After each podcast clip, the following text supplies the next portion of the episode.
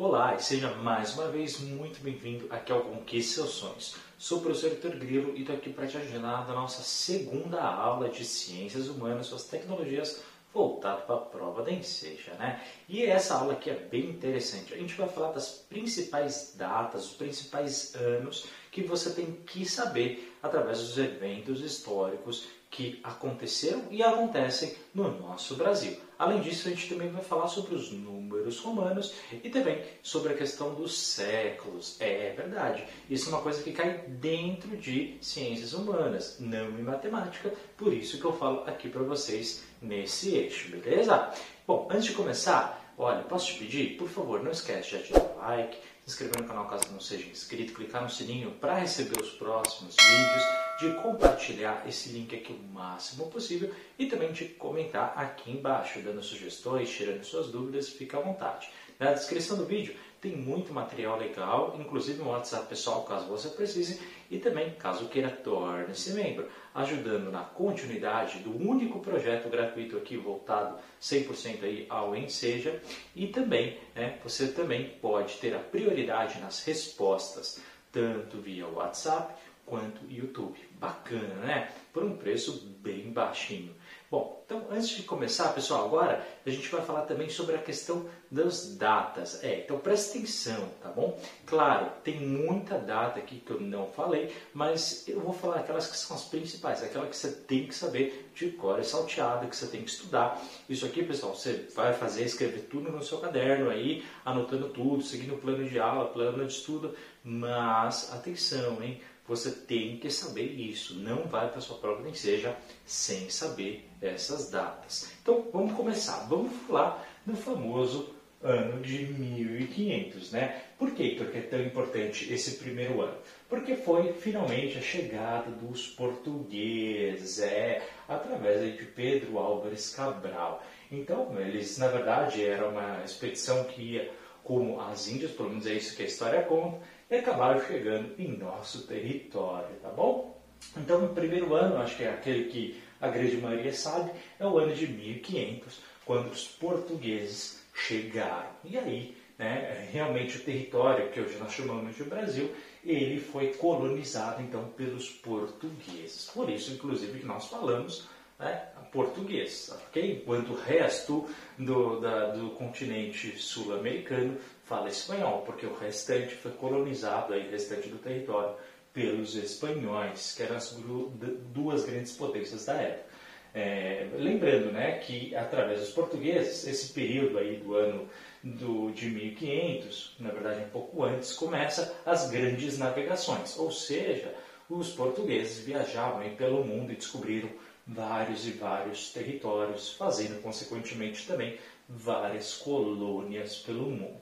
Depois a gente tem o ano de 1550. Por que esse ano é tão importante, Vitor?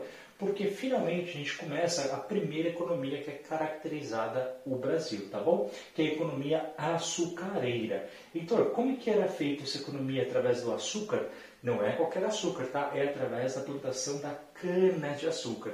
Então, principalmente na região do Nordeste. Foi o primeiro foco, né? Porque lá realmente era bem interessante fazer a, a cana-de-açúcar se adaptava muito à questão do solo e ao clima naquela região.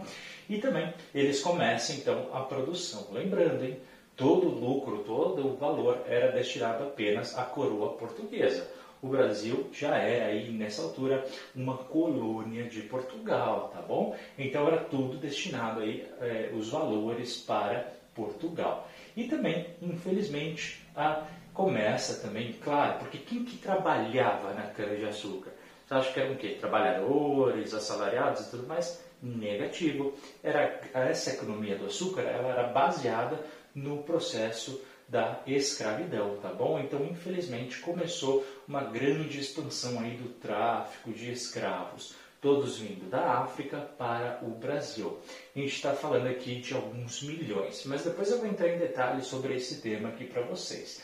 Mas toda a economia da cana-de-açúcar era baseada através do trabalho escravo. Isso você tem que saber. E ela começa no ano de 1550. Depois, pessoal, a gente vai falar um pouquinho para o ano de 1822. Por que, que é tão importante? Ah, o grito do Ipiranga, né? Quando a gente tem aí a nossa independência do Brasil. E aqui nessa aula, a gente vai ter uma aula que a gente só vai falar sobre isso, fica descansado, mas depois você vai ver é, que na verdade aquilo que a gente aprende, a gente aprendeu lá na escola, antigamente na verdade os fatos demonstraram que não é bem assim, tá? Mas isso tudo eu vou falar na aula para vocês. Mas o ano de 1822 é marcado pela independência do Brasil. O que, que significa isso? Que a gente deixa de ser uma colônia e se torna um país soberano, mais ou menos. Você vai entender depois durante a aula. Depois do ano de 1850, aí é marcado pela segunda grande economia que o país teve, é a economia baseada no café. Então, o Brasil começou a ser um grande produtor de café e também é, exportador. Então, a primeira grande economia, se sua prova perguntar, depois da independência do Brasil, não é o açúcar, é o café. Em quais locais? Tanto em São Paulo quanto no Rio de Janeiro. SP é São Paulo, as iniciais, né? E RJ Rio de Janeiro, ok? Se sua prova perguntar, olha, quais foram as duas grandes economias que o Brasil teve. A primeira delas foi a economia açucareira, tá? através da cana-de-açúcar, no ano de 1550, e a segunda, é, 300 anos depois, em 1850, baseado no café no São Paulo e no Rio de Janeiro, enquanto a da açúcar era no Nordeste a sua produção. Depois, pessoal, uma data muito relevante. Através da assinatura da Lei Áurea da Princesa Isabel, a gente consegue ali a abolição da escravatura, ou seja, proibindo realmente que os escravos fossem trazidos da África para o Brasil tá? no ano de 1888. Inclusive, um, um, dado histórico que é muito importante aqui falar, que o Brasil foi o último país do mundo a abolir a escravidão. Você acredita? Pois é. Bom, um aninho depois, a gente teve, e isso tem uma ligação muito profunda, tá? do, disso que aconteceu um ano antes com o que vai acontecer agora, no ano de 1879. Finalmente, a gente tem a proclamação da República. Lembrando, República, a gente já falou em outras aulas, mas é sempre bom relembrar que República é o governo do povo, tá? E a gente vai ver como é que isso foi feito. Depois, entre 37 e 45, já no século XX, ou seja, 1937 até 1945, é marcado pela nossa período ditatorial, ou seja, uma ditadura militar, que a gente também chama aí de Estado Novo. E é um período aqui governado por todo ele, tá? pelo período de Getúlio Vargas. E você vai ver, né? Depois a gente vai estudar Getúlio Vargas, Getúlio Vargas ficou no poder, depois saiu, depois voltou, depois foi eleito de novo, e aí Getúlio Vargas volta, e você vai ver como é que isso foi esse processo. Mas Getúlio Vargas é um nome é, é relevante aí para a nossa história. Lembrando, hein? Que período aqui que está próximo? Que está dentro dele? É justamente o período da Segunda Guerra Mundial. Então a gente vai ver essa ligação, vai ver a ligação também com os Estados Unidos, né, que a gente tinha naquela época, e a gente vai perceber um pouquinho como é que as coisas aconteceram.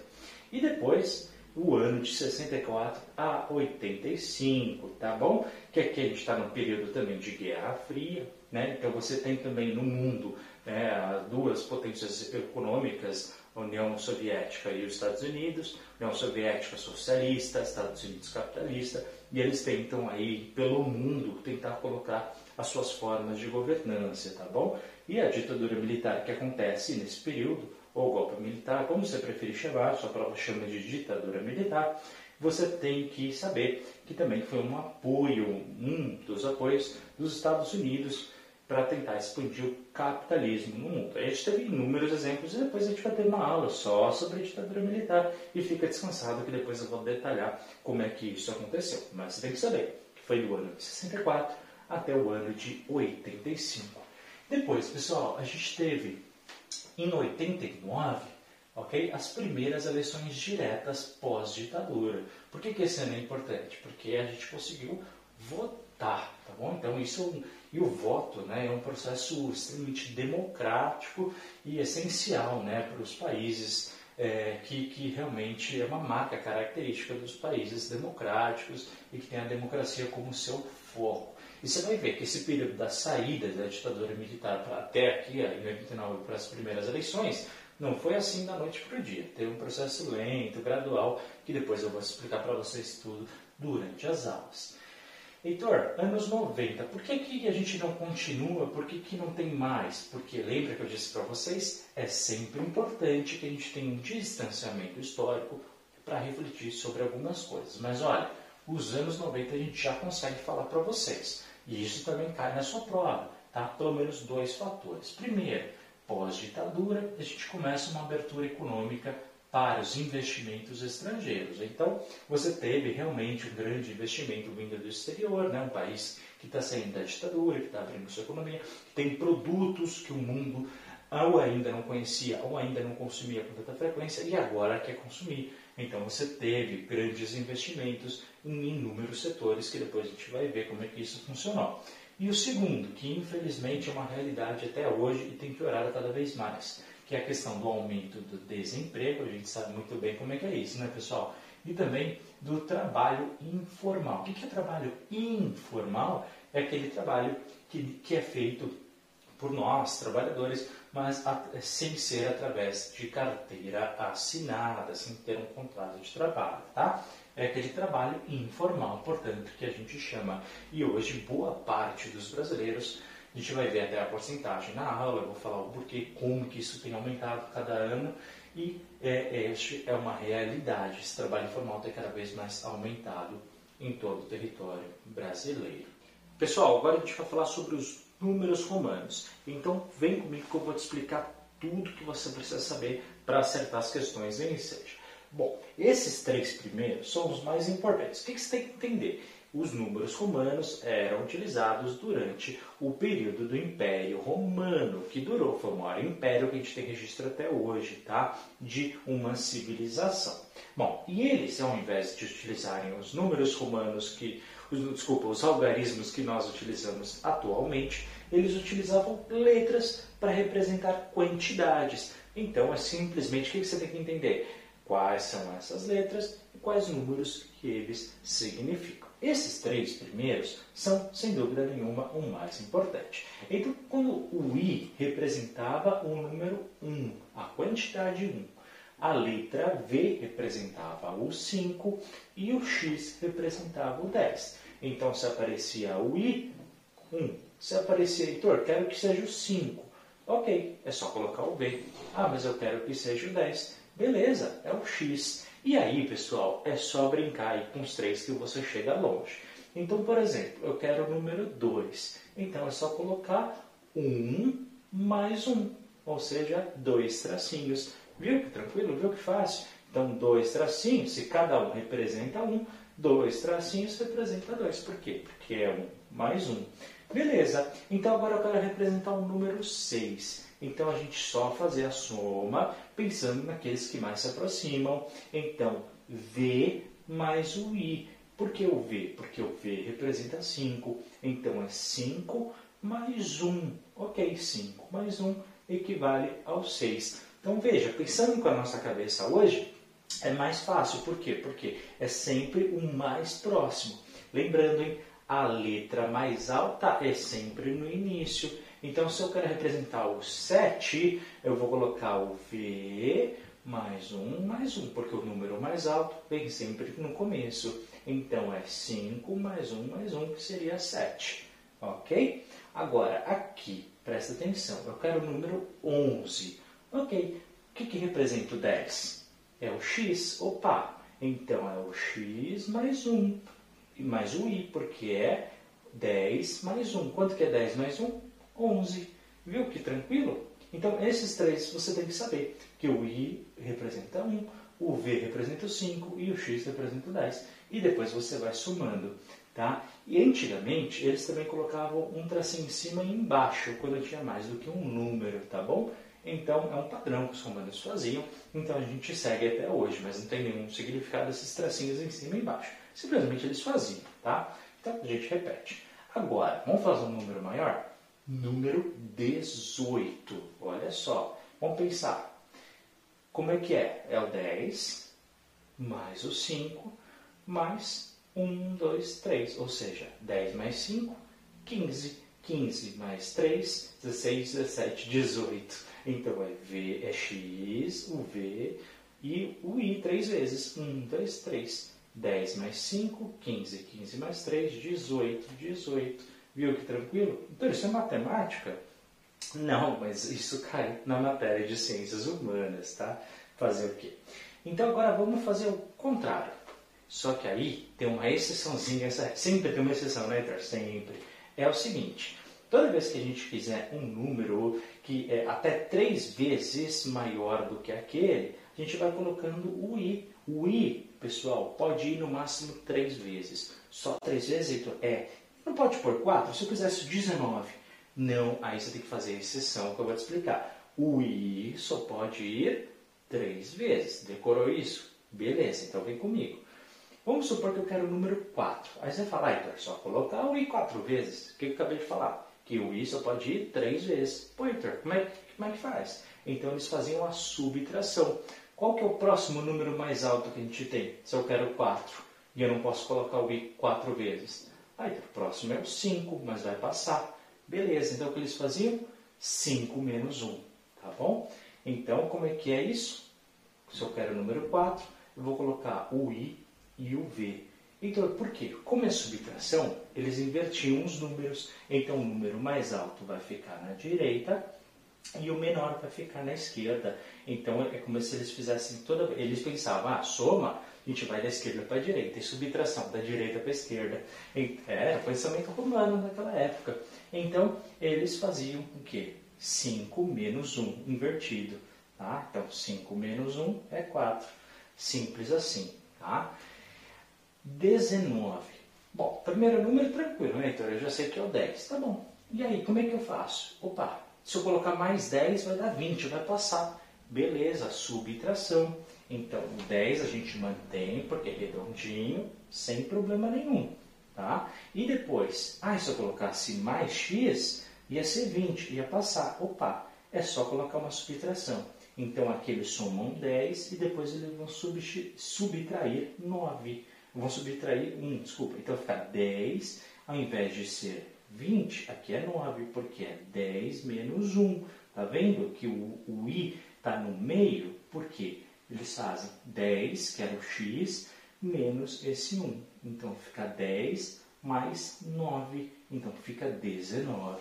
Entendeu? Soma da esquerda para a direita é o que você tem que saber. Então, primeira coisa, o i representa 1, o v representa 5 e o x representa 10. Decorou? Tranquilo.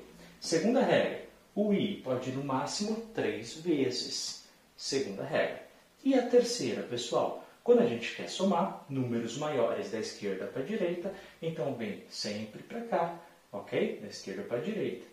E aí, outra regra que você tem que saber, da subtração, é sempre o maior para a direita e a gente vai subtrair da direita para a esquerda. Então é 5 menos 1, que vai dar 4. Tá? Mas essa conta é sempre no finalzinho desse número. Por isso, ó, representa o 20, então é 10, tranquilo, mais 9, porque eu quero 19, então é 10 mais 9. Claro, você tem que saber matemática, né? Senão vai ficar difícil aqui. Mas dá para entender? No exemplo vai ficar muito fácil. Então, como é que são os, como é que são os anos? Ah, século XII, século XV, me confundo tanto. Você tem que saber apenas duas regras. E a gente vai fazer exercícios de lá para cá também para te facilitar. Então, olha só toda vez que tiver um ano inteiro, a gente vai excluir o 00. Como assim, Heitor? Terminou em 00, a gente simplesmente exclui eles. Só isso, Heitor, só isso. Viu que moleza? Não é difícil. Então, século, é, ano de 1400. Beleza, exclui o 00. O que, que sobrou? Olha, sobrou 14, Heitor. Beleza, século 14. Simples assim. Pô, vai dizer que é difícil? Não é, é só tirar o 00. Olha, o ano de 1500. Aí, então, só tirar o 00. Que, século, que ano que ficou? Ficou o número 15. Então é século 15. Simples. Se fosse 1600, aí, então, tira o 00. Beleza. O que, que sobrou? 16. Século 16. Só isso. Sério isso. Mas vamos transformar isso em algarismos romanos? Vamos lá, né? Que só para vocês pergunta. Então, olha só. 14. Como é que eu faria? É o 10, beleza, porque é a nossa dezena, ok? E agora falta representar o 4. Então é 10 mais 4. Ok, 10 é o meu x, até aí tudo bem. E agora eu quero representar 4. Ah, posso colocar 4 i's? Não, só pode ir até 3. Então é 5 menos 1. Então o v vai ficar no final e o i vai ficar no meio. Então é 10, antes a gente faz né? 5 menos 1, 4. Então 10 mais 4 vai ficar 14. Viu que está começando a facilitar? E o 15? Bom, 15 a gente já tem os números, né? Então facilita. É 10 mais 5. Então 10 mais 5 vai dar 15. X e o V. Ok? Número maior sempre do lado esquerdo. Viu? Não é difícil. Fazendo aos pouquinhos a gente chega lá. Então, e a segunda regra? Bom, a segunda regra é quando no finalzinho do ano não termina em 00. A primeira é quando termina em 00, a segunda é quando não tem 00. Atenção, hein? Não importa se tem um número, se o número é pequenininho, se o número é grande, se tem apenas um, a regra é a mesma. Tá? Aqui não tem exceção, não. Então, o que, que você vai fazer? Quando a gente tem outros números, a gente vai pegar, sim, de novo os dois números iniciais e vai simplesmente somar o número 1. Só isso, então, só isso. Então, por exemplo, ano de 1472. O que, que a gente vai fazer? Pega os dois primeiros, deu 14. Legal. Soma 1. Só isso. Deu 15. Porque 14 mais 1, 15, pessoal. Ou seja, século 15. Então, o ano de 1472 pertence ao século 15. Porque é o 14 mais 1. Só soma 1, Heitor. Não importa o número? Não importa o número. Ano de 1512. Legal. Exclui os dois últimos e soma 1. Então vai ficar 15 mais 1 igual a 16, ou seja, século 16. Por fim, pessoal, 1601. Pô, então é quase 00, né? Então é século 16. Negativo, presta atenção. Regra é a mesma, não importa a quantidade. Exclui os dois últimos, 16. Soma 1. Ok, 16 mais 1 deu 17. Ah, ok. Então é século 17. Vamos transformar esses três números em algarismo romano? Então vamos lá, 15. Eu tenho o x mais o v, ou seja, 10 mais 5. 10 mais 5, 15. Legal. Ok, século 16. x mais v, 15. Mais 1, 16. Simples, não é? Verdade. E aqui, x mais v, 15. Mais i mais i, 15 mais 2, 17. Século 17. Viu que moleza? Pessoal, ainda existem alguns outros números romanos, mas isso não cai na sua prova. Só cai esses, tá? E isso também vai te ajudar a interpretar o texto. Então, só te passei aqueles que caem para a sua prova do ensejo. Aqui é o diferencial é isso. Você só aprende aquilo que você precisa para passar na sua prova do ensejo. Viu que legal? Qualquer dúvida, pessoal, escreve aqui embaixo. Estou aqui para te ajudar. A gente encerra a nossa aula por aqui. Muito obrigado por ter assistido. Não esquece de dar like se inscrever no canal caso não seja inscrito, clicar no sininho para ativar as notificações, de comentar e compartilhar esse vídeo. Caso queira, dá uma olhada na descrição do vídeo e também torne-se membro do nosso canal. Obrigado por todo o apoio, obrigado por ter assistido essa, essa aula e a gente se vê no nosso próximo vídeo. Forte abraço, até a próxima. Tchau!